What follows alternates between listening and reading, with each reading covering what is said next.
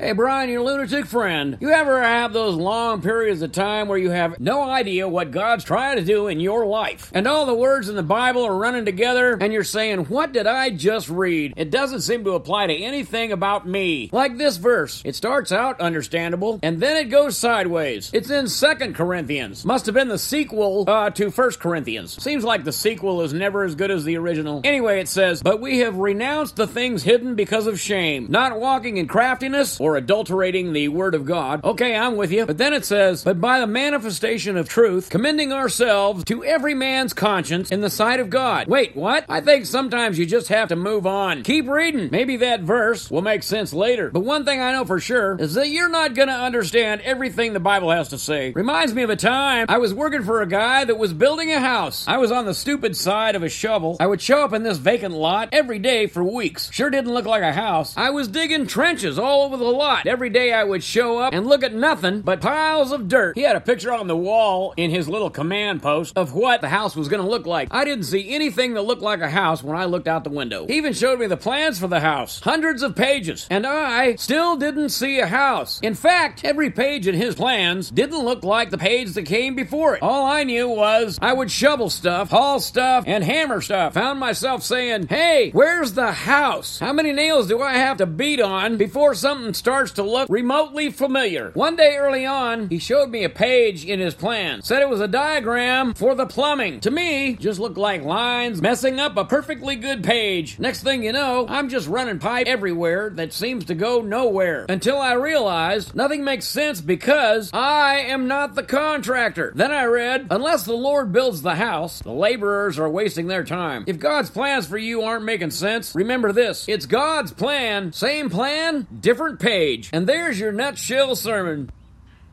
One thing about that job that I noticed is that the builders would continue to go back and revisit the plans. The Bible is kind of a spiritual version of measure twice, cut once. Nutshell Sermons is designed to check the facts twice, even if I do look at the plans a little sideways. You can support Nutshell Sermons by sharing them with your friends, adding a comment, or even signing a monetary value to what these might mean to you.